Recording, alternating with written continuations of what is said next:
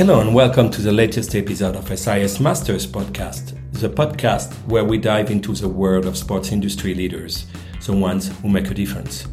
Today I'm delighted to introduce Koen Bosma, Dutch football player, expert in innovation and sports tech, who now serves as partner and head of VC investments at Apex Capital.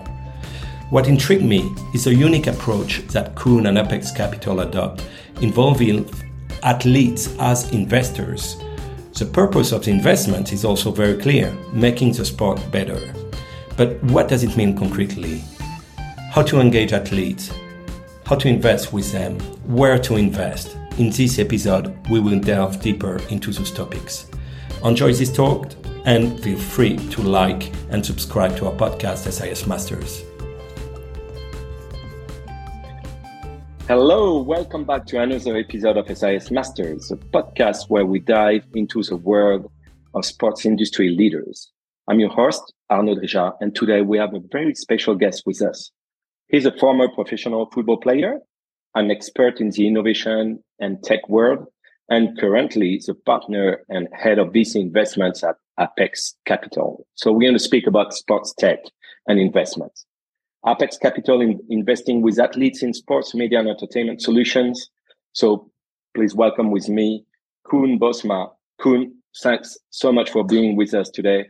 Where are you today, by the way? I'm in sunny Amsterdam. Sunny Amsterdam. Is that possible? Sunny Amsterdam. Yeah, yeah, no, it is. It's been we've we've had a horrible. I felt the winter was was uh, two years this year, uh, but since the month of making, we are happy people here in Amsterdam. Nice. Well, by the way, I love the city you are in. Uh, so, Koen, I would love audience to get to know you a bit better. So we're going to start with your personal journey. Then we're going to speak about Apex Capital and your work at Apex Capital.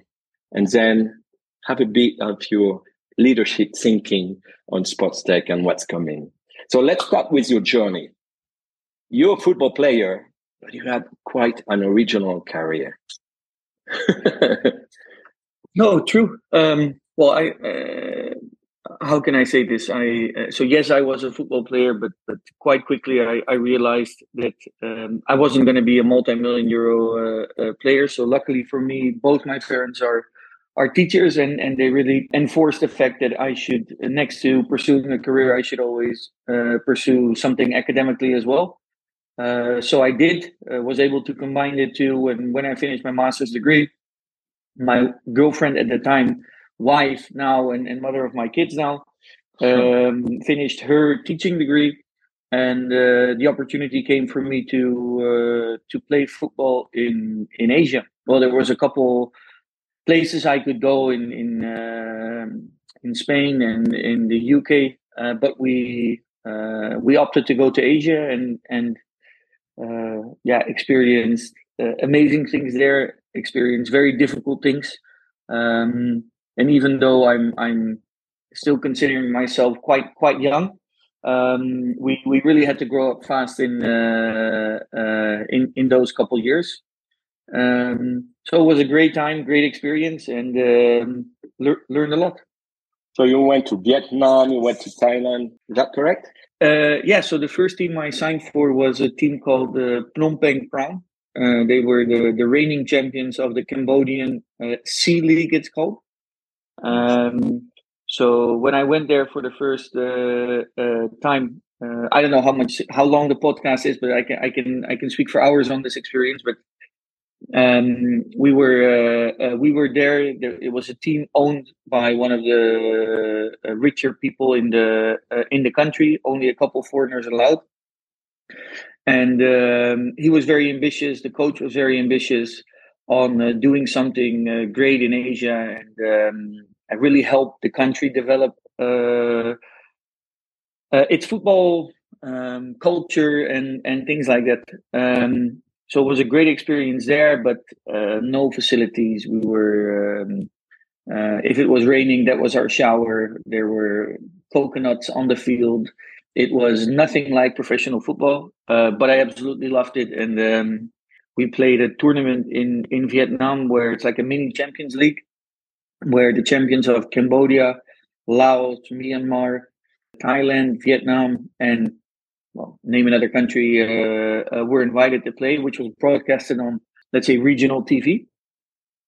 And I happened to play quite well. And uh, yeah, the opportunity for me came to uh, to go to uh, Vietnam. And um, uh, the team I signed for, actually, in my opinion, they paid a lot of money.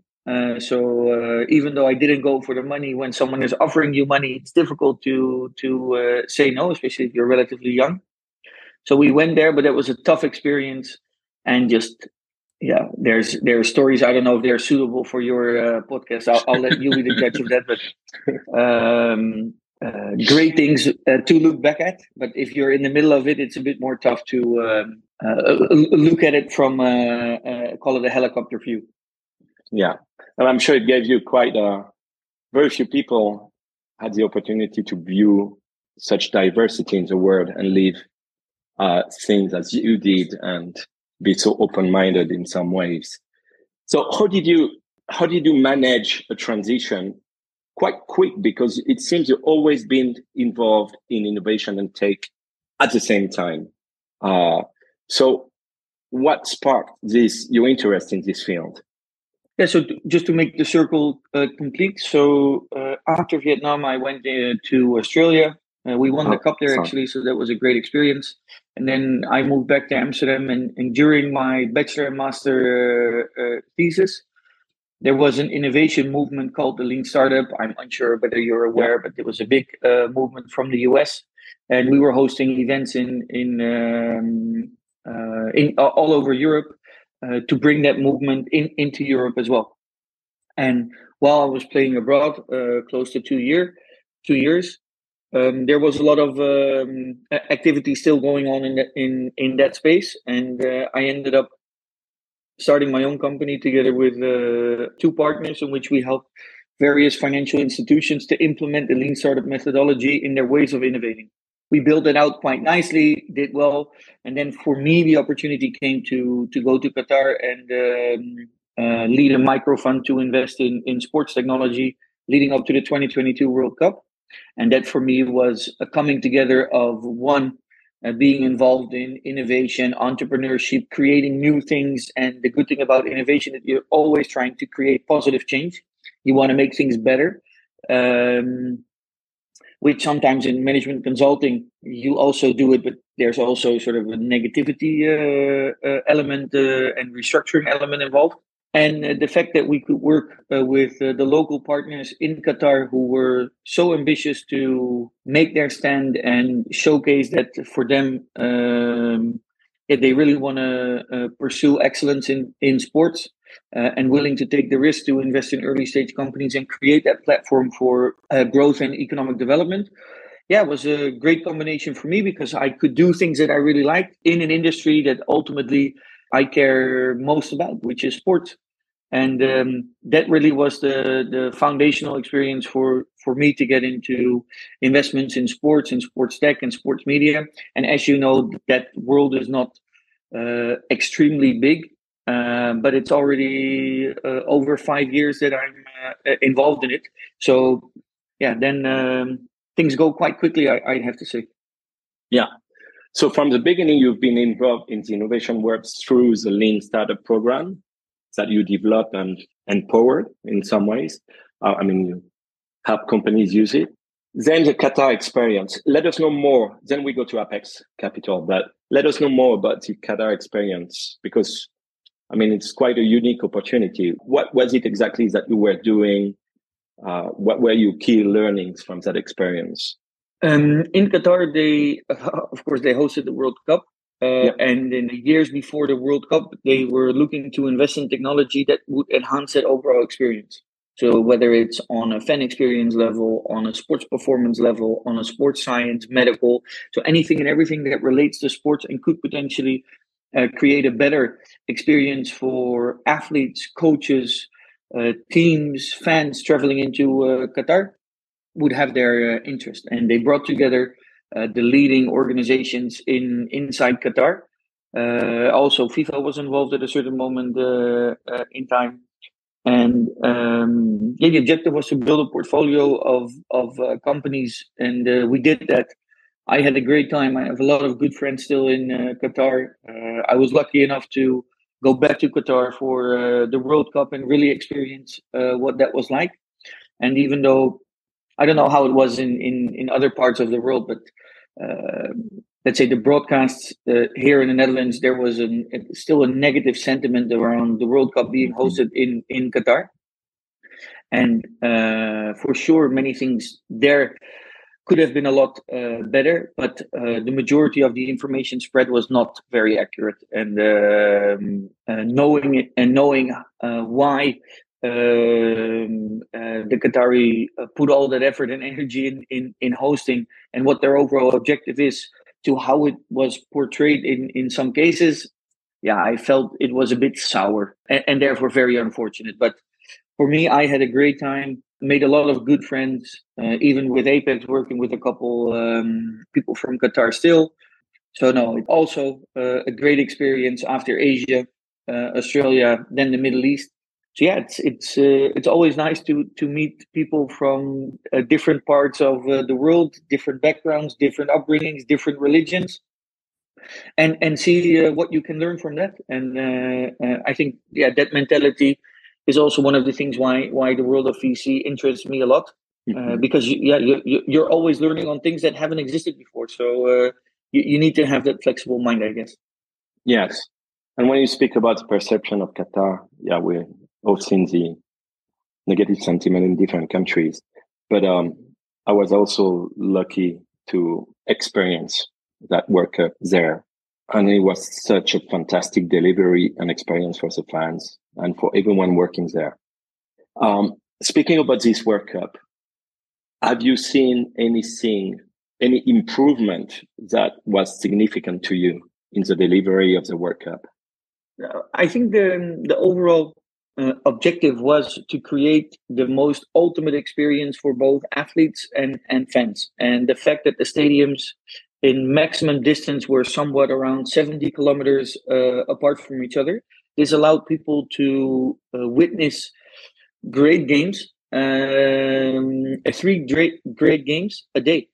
Uh, uh, physically. And if you would compare it to just before we you started recording, you mentioned the different things for the U.S. and Mexico and and uh, how that is going to be organized. Uh, it's impossible for anyone to to watch a couple games, probably even in in the World Cup, without uh, not even talking about pollution and travel and all these different complexity uh, that comes with it. But within Qatar, it was super easy, and um, uh, there was no hostility. There was no going to a football game where you can sometimes feel a bit, you know, on edge, or or you see people doing weird things. It was none of that. So it was football in the purest form. Ultimately, uh, Lionel Messi in, in Argentina winning was also a great uh, uh, testimony to that. But um, now, I, uh, honestly, uh, on the, the, delivery of the World Cup, I have nothing uh, negative to say. And yeah, so that's why sometimes it feels a bit sour uh, when there is an, a negative perception created without, let's say, the full information being either made available or people even taking it in before having an opinion. And uh, okay, that's maybe a bit of a, a, a, statement, but that's actually a dangerous thing, though, to feel something about something without being completely informed. And um, yeah, it, it is what it is. I think it was a great World Cup uh, from everyone traveling there uh, and being there. Also, the players we had close to 20 players active uh, that we work with in, in, in, Apex on the World Cup. Nothing but uh, uh, compliments for training field, stadium, traveling, uh, uh, facilities, food, none of that. Yeah, everything was made easy for everyone and just focus on the game. Yeah, yeah, yeah, yeah. So, how did you move from this experience in in Qatar to Apex Capital? Again, now you are partner and head of VC investments. How did you move yeah. to that? What what is the purpose behind that? No, there was. Um, so when uh, because we were investing in in uh, uh, a lot of different companies uh, from Qatar, uh, I was fortunate enough to to meet a lot of interesting people from a lot of different parts of the world, either in Qatar or abroad. And one of the key movements that I saw there was that There were these athlete communities created in the US where athletes would create, call it a locker room outside of uh, the sports field, where they would be able to go and meet, discuss business, discuss ideas, basically things beyond uh, football or, or becoming more than an athlete. And uh, that truly well, I can even say inspired me because I, I, I really saw the potential that if an athlete gets involved in a business, that doors are opening. Not a lot, uh, not only a lot of more doors will be opened, but more doors will be opened more quickly as well. So, the athlete as an accelerator uh, startup growth that was really something that that inspired me to to dive deeper on. So when I moved back to Amsterdam, prime COVID, by the way, uh, because we were expecting our second uh, uh, baby. that really inspired me, and I said, "Okay, what what can we do with European athletes to get them more active in, in, in investing in startups, in sports media and entertainment, meaning the industries that they understand, and have built a network that 99 out of 95 out of 100 time they they don't put to use. They don't even know how to put it to uh, uh, to use and so started a syndicate made a couple investments from uh, uh, from that syndicate and then ultimately uh, through Luis Vicente. Maybe you know uh, Luis. Yes, he's the chairman of the board, right, of Apex. Correct, chairman of our board, former chief innovation officer for FIFA.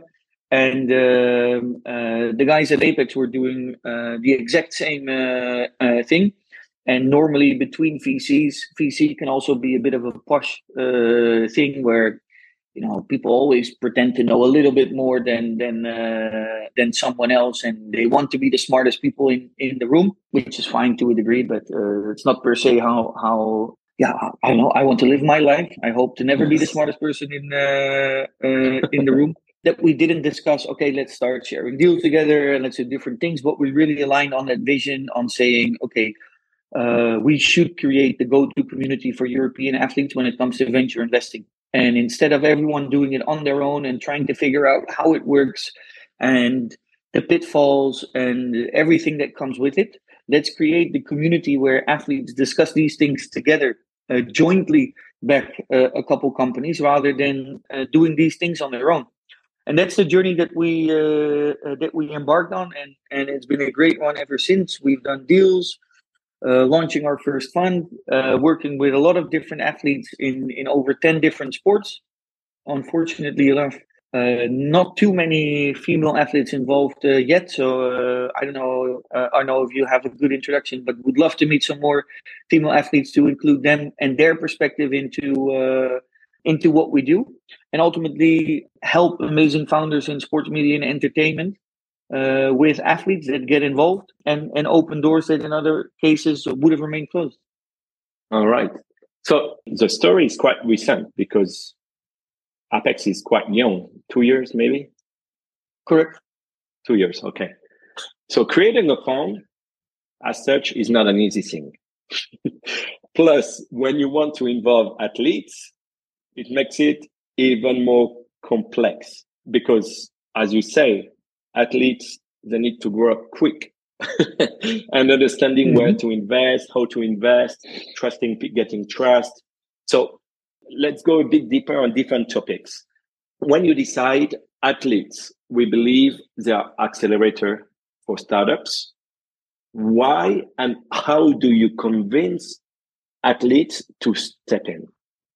Well, um, luckily for us, it's never been a situation where we have to convince athletes to start looking at venture investing. So there are athletes that invest in in uh, venture. There are actually plenty, and actually a lot of athletes are looking uh, for opportunities outside of let's say just doing their job. It's not just a job, but you you you get the point. Be, being more than an athlete and driving positive change. And uh, for us, uh, we are former athletes. We have athletes in our uh, in our holding company uh, that have that entrepreneurial uh, uh, DNA. And really, how we've grown is that if athletes, they're actually normal people, you know, it's not that they're uh, from Mars or, or something uh, like this. And they're all curious to learn. And if one athlete is doing something that intrigues the other, there's always a natural interest to to explore and, and do different things. So we literally literally grew from one athlete to the next athlete to the next athlete. And because we can uh, we've been in the dressing room and we uh, speak the same language as, as athletes. We really translate the world of VC investment into a language that anyone can understand. And um, the fact that we take the time to explain how it works and why one thing is different than another thing and uh, take our time to explain those details you really see that uh, the more understanding there is and the more confident uh, they're becoming in being able to do something uh, that is our growth and uh, also if you look at let's say the previous generation of, of uh, football players any one of them any story that you remember from europe on an athlete investing, 99 out of 100 is a negative one. Is, oh, he invested in something, it went wrong. He did this. Oh, why should he be doing this? He should just probably play football or drive a, a Formula One car or do something else, uh, not get involved in things he doesn't understand. So there was always a negative sentiment around athletes getting involved in businesses because uh, it's better for them to just uh, focus on their uh, uh, sports. And what we look to do with our athletes is make sure that they connect with each other from different sports, different uh, parts of the world, different backgrounds, different perspectives, to really share their stories on how they uh, got going and create that peer-to-peer uh, um, platform is not the right word, but conversation. Exactly, conversation to uh, uh, for them to have and to learn from each other. And ultimately this is always what we what we explain to to everyone. Uh, very black and white we are investment companies so we attract capital to put it to work in businesses that we believe have great potential. But there's uh, there's nothing new about a fund. There's nothing new about investing in uh, uh companies whether it's uh, sports or another thematic it doesn't really matter but the fact that we have that community where uh, athletes are learning about business and interested are learning about uh, business and people that have a passion for sports and entertainment can also interact with those uh, uh athletes yeah that is really the powerful community that that we are building. And ultimately that soft component is as much of, of a driver for people to come in into apex and invest with us let's say the access to great deals that, that we have um, yeah the, the hard and soft component are, are, are equally important yeah, and we've seen a shift in the last recent years, not not that long ago, where we see it started in the US mostly. At least it was more known in the US uh, with athletes, entrepreneurs, and beautiful stories, beautiful success stories. Mathieu Flamini in Europe uh, was quite a unique one. But uh, so athletes leveraging their brand, uh, their network, uh, their knowledge, even while playing, which is incredible because you see this generation of athletes that have, that become multitask in some ways, and not only players. Some want to make a positive impact. Some might want to just make business and make more money. Uh, as simple mm-hmm. as that. But the Kevin Durant, the LeBron James, the Kobe Bryant, the, uh, and many others, Serena Williams, Sharapova, in different sports, it's uh, it's impressive so we see this new generation, which is very much mature in some ways. Oh, I can be way more than an athlete. What's next? Or, but it's not what's next when I'm 50. it's no. what's next now. it's it's exactly that. And of course, the call it American mentality versus European mentality can't be compared. Uh, but uh, American athletes see themselves as businessmen.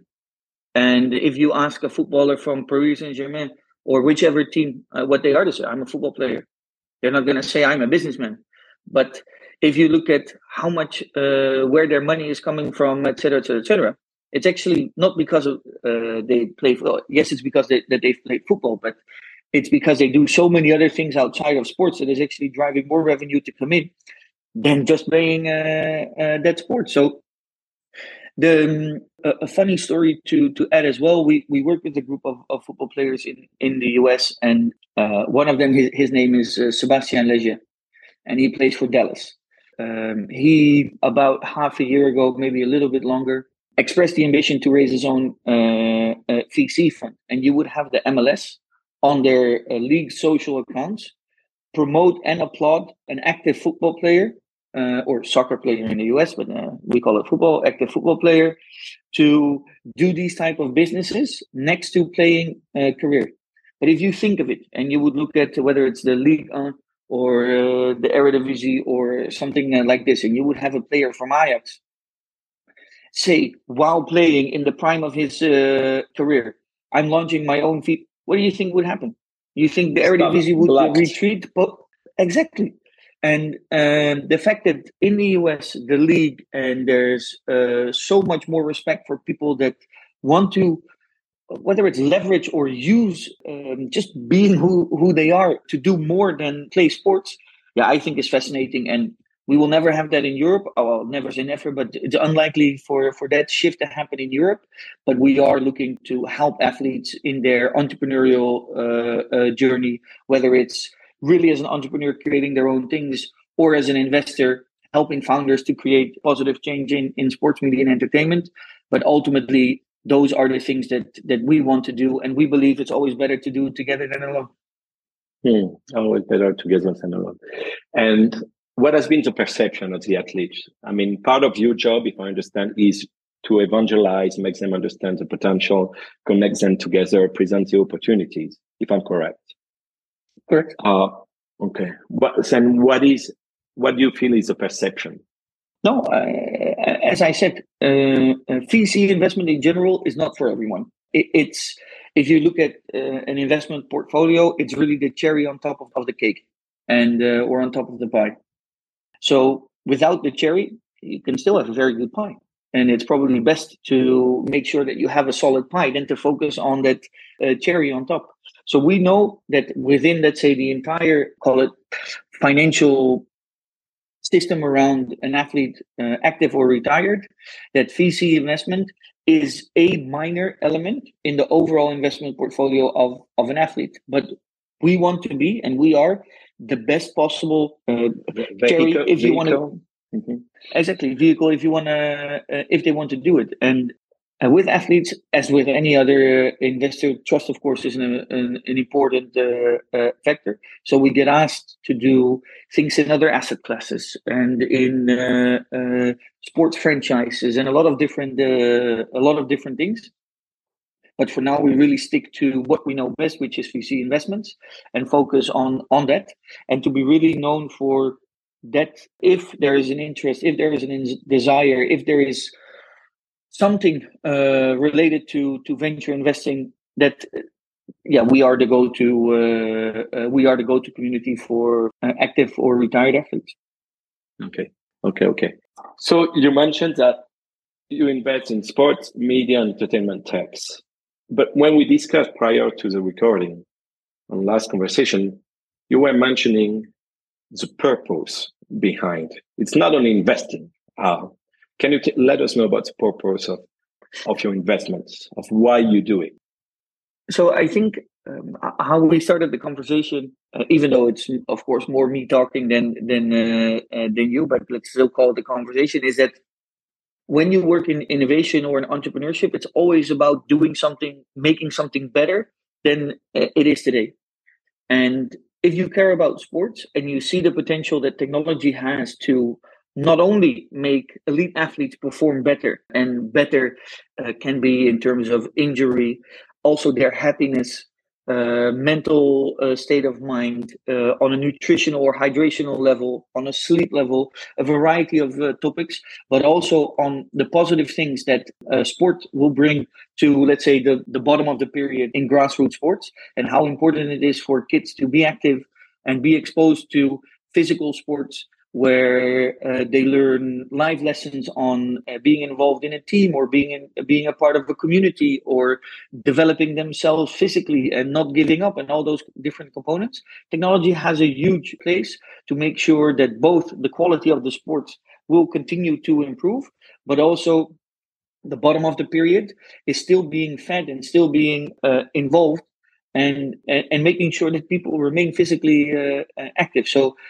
for for us, uh, it's always uh, call it sexy to talk about uh, the NBA clients of our portfolio company and the Champions League winners in our portfolio company and the World Cup winners and all these different uh, uh things. Sure, that's really uh, important and it's an important component, but actually focusing on a lot of things that enhance grassroots or mass participation in, in sports yeah, that is really driving positive change, not only for the world of sports because it it, it, it continues to grow, uh, but also for society in in general. So, yeah, I don't know if it's a very concrete answer to your to your question, but it's really uh, it's a, to me it's a very concrete, but it's quite unconventional for a fund. uh, in some ways, because yeah. you know, if, when I ask this kind of answer uh, question, I would like I have the kind of answers that we look for solutions that can scale from sports to other uh, to other industries or with such uh, profit, uh, such return on investment, but this kind of financial and growth criteria. And what I love in this conversation, and you speak about the benefit of sport first. Mm-hmm. How do you make it compatible with the financial requirement, which I'm sure are always here as well?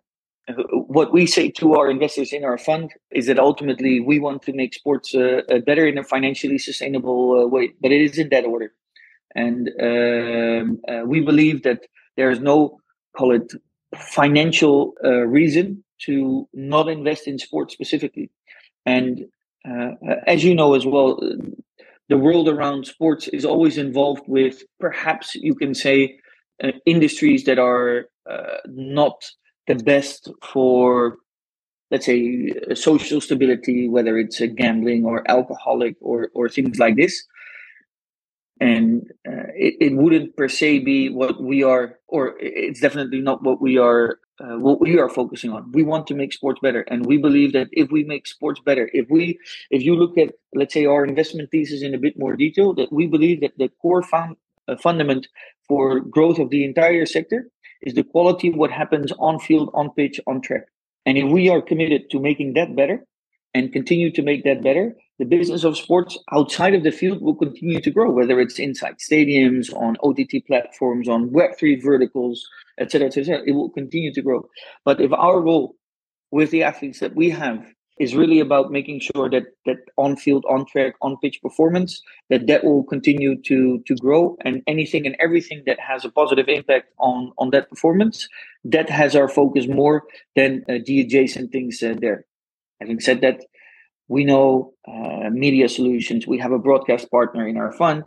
Um, uh, are going to be great tools to communicate that progress to to a larger audience but yeah, as said, we we are committed to making sports better, and I think with the athlete base and and the backing that we have, yeah, we are well positioned to to do that, and it will drive uh, great financial returns as well. Interesting. Improve the sport, everything will go behind. Improve the product, everything, the experience, everything will go behind.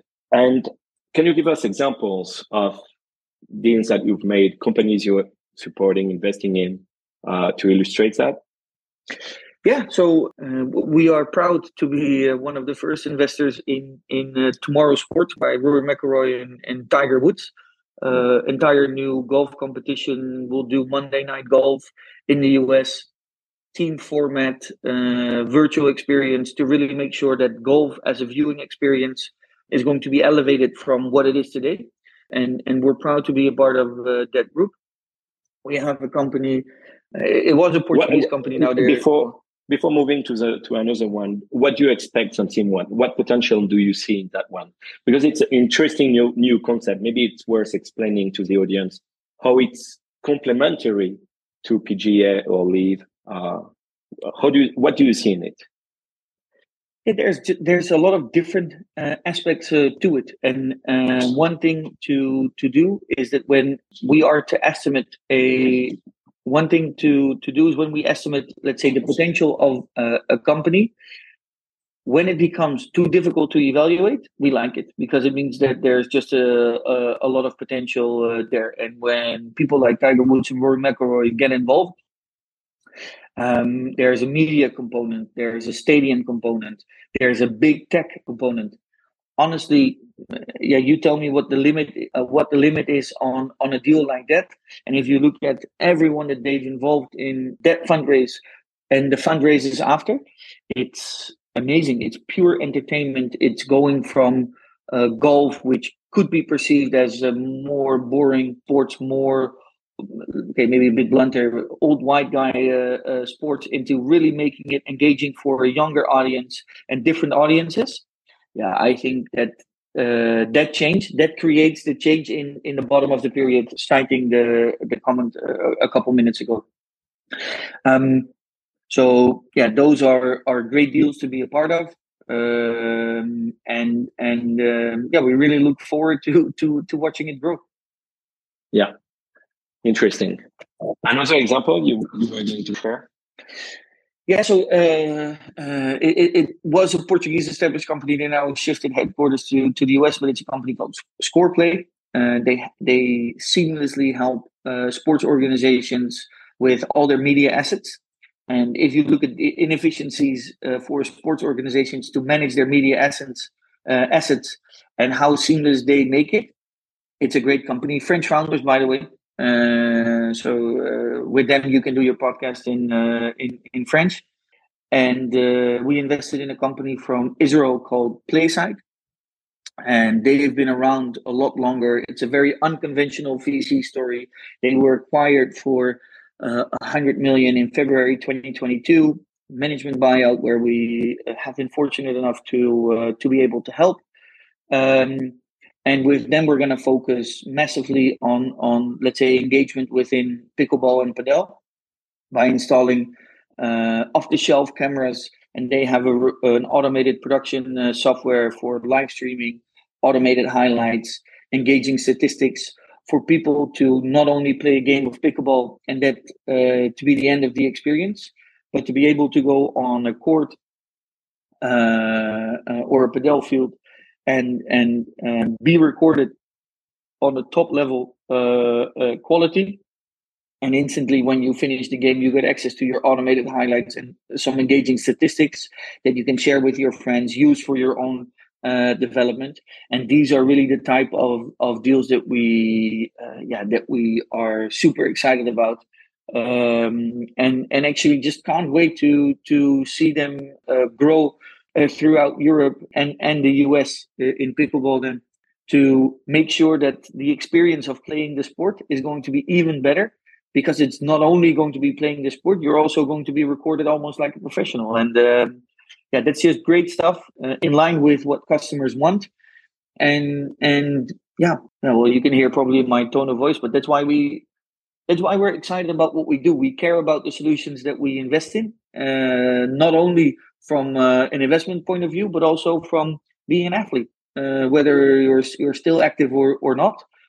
Having a better sports experience is is just interesting and, and super exciting to be a part of. I can hear it on your tone of voice, indeed. mm-hmm. And uh, what stage do you like to step in in a company? Seed, seed, and Series A deals. Okay. Okay, okay. At the beginning of the story. Exactly, because that's where uh, the strategic relevance of our athletes with the industry insights uh, and the commercial network that, that we've built uh, uh collectively is the most powerful thing. When you go from 100 employees to 250, yeah, we're not going to be the investors that tell you how to build a culture or how to do those things. We wouldn't know. We were athletes. Everyone in our team uh, uh, is an athlete. And uh, we know how important it is to be able to meet the right people early on uh, and get the right insights and the right feedback uh, from the market. And that is really where we help these uh, teams. Having said that, we always co invest. So we're never going to be the sole investor in a company.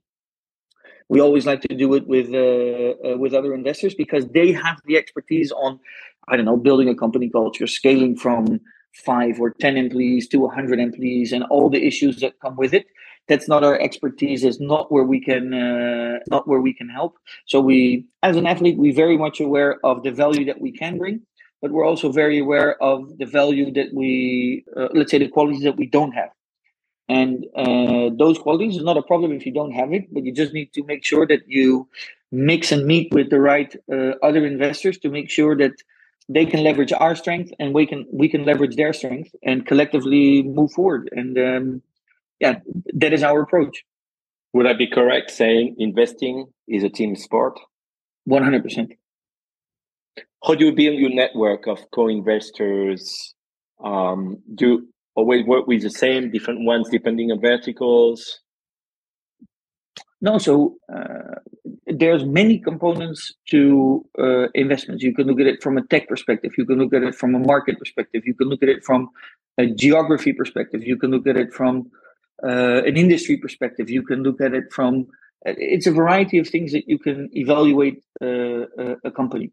We do, uh, let's say, the market perspective because we know the market, and if we don't know the market, we have good mechanisms to to start to learn about the market and and get a lot of information quickly. Um, uh, but the other components, that is where we need partners. In many cases, a team has a moat whether it's on the tech side, whether it's on the past experience, whether it's on the founders. Uh, there's different things uh, there, but ultimately, when when we're investing, we're not just investing in the company. We're also investing in the network that is coming into the company because we um, um, we work with other investors. Now, where do we meet them? Um, what we bring is quite unique. Uh, well, not quite is is uh, uh, unique, especially in, in in Europe. So we team up with other VCs that understand our perspective and our way of doing things. And we are always a part of complementing the round. We're not leading the rounds. Uh, it's not what we do. Uh, we come in to help. And yeah, uh, with past companies and, and previous experiences, this is what we tell everyone.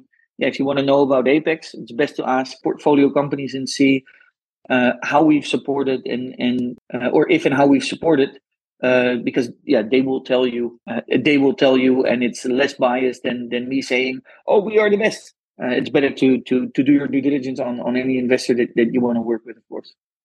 Lots of humility. Um, what is a dream for apex capital? I mean it's a quite a cheesy question i would say. But uh, what is, what is the ultimate thing? Where would you like to be? What is your dream? I mean, do you want to be the reference for athletes to invest? Uh, how would, how would you phrase it? I think uh, so. Uh, two two comments from from uh, my side. So uh, I'm Dutch, uh, but probably everyone listening heard from my accent already. But uh, I sometimes have difficulties to look into 10, 20, 30 years uh, from now. I find it very complex because I'm just focused on making sure that tomorrow is going to be good and next year is going to be good. That's more or less the horizon that, that, that I have. Uh, my partner, Antonio, he's a great entrepreneur and um, he's when one thing is finished, he's all or not even finished, he's already dreaming of the next thing. Uh, and he's really that, that visionary leader i would say that really complements well to my character traits and who i am as a as an individual. Um, so that question would probably be better to ask him because he will tell you uh, 5000 different things probably that, that that came up in, in his mind. Now if you ask me what so for example the, the quote that you said uh, the, the reference for for athletes i don't want things to be about us. That that's the main thing. So we know uh, that we can help athletes make well-informed investment uh, uh, decisions and provide structures and tools to make that happen. But I don't want it to be about us. We are call it the behind the curtains, uh, orchestrating a couple of things and really making sure that the athletes can add value in a way that no one else can to the portfolio companies, and the portfolio companies get access to a set of tools, including capital, to help their business uh, uh, grow that is what it's about. It's not about us. It's not about Apex. Uh, it's not about uh, yeah. We're means to an end. That's more or less what I'm saying. And and yeah. for me, and if we can become or if if we can create the community for athletes where the athletes can interact with each other and uh, talk about other things than cars uh, watches and and and uh, really talk about. Well, I was going to say another thing, but that's uh, probably not wise to, to do. um, but really create that that platform where they can go and learn from each other on on a business point of view. That is when that how i would define uh, let's say the ultimate soft component of success uh, that we look to create. And and uh, uh yeah. Anyway th- those are those are the two points from from my side. Yeah. Seems like athletes first athletes first and sport first always. Nice nice nice nice. If you had to give any advice to entrepreneurs uh, looking to enter into the sports industry or seeking investment from companies like you, what advice would you give them? So I think we discussed uh, we we, we pre-discussed yeah. this as well. No, uh, that um, if you look at the amount of companies doing exactly the same uh, thing, thinking that what they are doing is unique, is crazy. Is crazy, and um, it's probably a bit of a boring uh, advice from from my side. But with today's technology and information available on the internet and in smart people's uh, uh, networks and brains um, before diving in and falling in love with your own concept or the thing that you're looking to create i would highly recommend to do a bit of competitive research and talk to client potential clients and talk to potential customers not only in the geography that you're from uh, because that's what we see a lot that there's a solution for something in italy in spain in the netherlands in germany uh, no it's it's really to to have a more broader view on what it is you can do knowing uh, what is already out there. And yeah it's a probably boring advice but i would really recommend uh, that you showcase your knowledge of uh, the market and not think uh, you really have that that one in a million idea because very likely you don't have it. Well it's a very how can i say crash test advice uh, in the sense that yeah if your id is not making a real difference and is very unique why starting? Maybe you're going to lose a lot of time and energy on something you're passionate about and it will lead to nowhere. That's very honest and true and i made a mistake sometimes myself uh, going to investor tell me what you tell me you know what nice project nice idea already heard it five times Mm-hmm. and, and, I didn't know it because I was not already on the market projects, but people bigger than me who were doing it and they were up to go on the market. so I was already one no, step think, behind. So it's, it's, there's never a problem that there's a competition, but you you just you just need to be aware of it and with that in mind, figure out where and how you're going to be differentiating. It's not it, maybe to rectify myself a bit it's not just uh, the concept and doing something someone else is uh, uh, doing but if you want to go all the way um, you should be aware of of uh, uh, the market. And ultimately it, it will come down to the quality of execution that will determine who's going to win uh, in the long run but if you're unaware of competition if you're unaware of what's happening in the market if you're unaware of uh, default solutions that that potential clients uh, use, yeah, you're you're you're really going in a bit blind, and um, and that's really the advice that that, that I would like to yeah, give to everyone. Just inform yourself properly uh, be, be, before diving in. Yeah, and what are those spaces? Do you think uh, these are areas in the industry where you see there's space and there's a need for improvement and solutions? Um, this is the, the the million dollar question. I think yeah. from from our end, our belief is that the quality of on field performance is going to determine whether the industry keeps on growing, yes or no. If uh, five years from now there's going to be hundred kilogram players playing for for Ajax and Paris Saint Germain, there's not a lot of people going to watch, and we can have a gazillion fan engagement apps but the quality of of uh, the sport is just going to deteriorate. So our play is to focus on making sure that um, the quality of sports is being built from on field, on track, on court performances, and and that is where we focus, and we believe we have something unique to add. Yeah, good. Now we've got a ritual uh, to close our podcast. It's a series of quick questions for quick answers. Ready? Well, I guess so. Who is your favorite all-time athlete and why? Johan Cruyff, uh, number 14, uh, inspirational on and off the field. And not because you're French, but my uh, when I was growing up, the, the favorite football player for me to watch was Zinedine Zidane.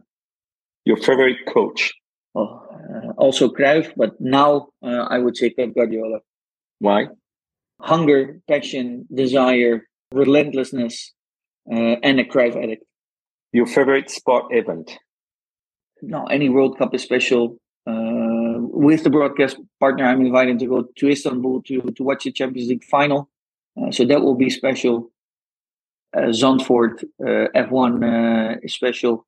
yeah, there's there's a lot of special things in in sports. It's tough to choose, but I'm a football player, so so big events in football. The best moment in sport history that you have experienced. Oof. Uh, I'll I'll take a rain check on that one. Cool.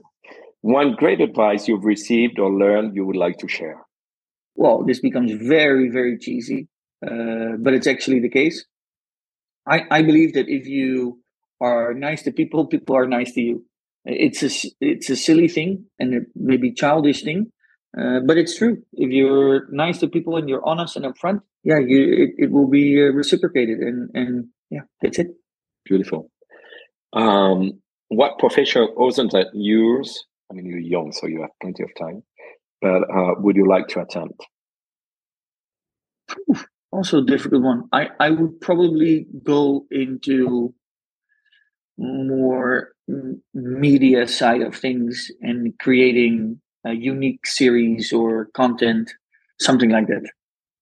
You like human? Maybe stories. write a book. Maybe, maybe write a book. Uh, let me write a book. I think On that's, that's the one. Uh, maybe a kid's book. That would be fun. Something like that, like a novel, like a scary one. Yeah, that, that, that would be good. Inspired by your Vietnam experience. Yeah, maybe. Yeah. If heaven exists, what would you like to hear God say when you arrive at the pearly gates? Just welcome. So I thank you so much for your time. It's great to listen to so much humanity in the investment world and obviously the passion for sport is and but I guess many people have it. But how you transform that passion to add value to the sport is fantastic. Uh, so I thank you so much for this time. Obviously, we'll stay in touch, and I welcome you anytime here in Guadalajara. Uh, World Cup is coming. Thank you for for uh, asking these questions and um, creating a platform for people to talk sports. Um, and uh, yeah, when when the time is right in in Mexico, I'll I'll be I'll be paying you a visit. So um, should be good. Yes, we'll be in touch, my friend. All the Thank best. you, Arno. See you. Thank you all for listening to a new SIS Masters podcast. We'd love you to subscribe. Please leave a review or rate the podcast. It will help us improve. We'd love to see you in the next episode. Enjoy.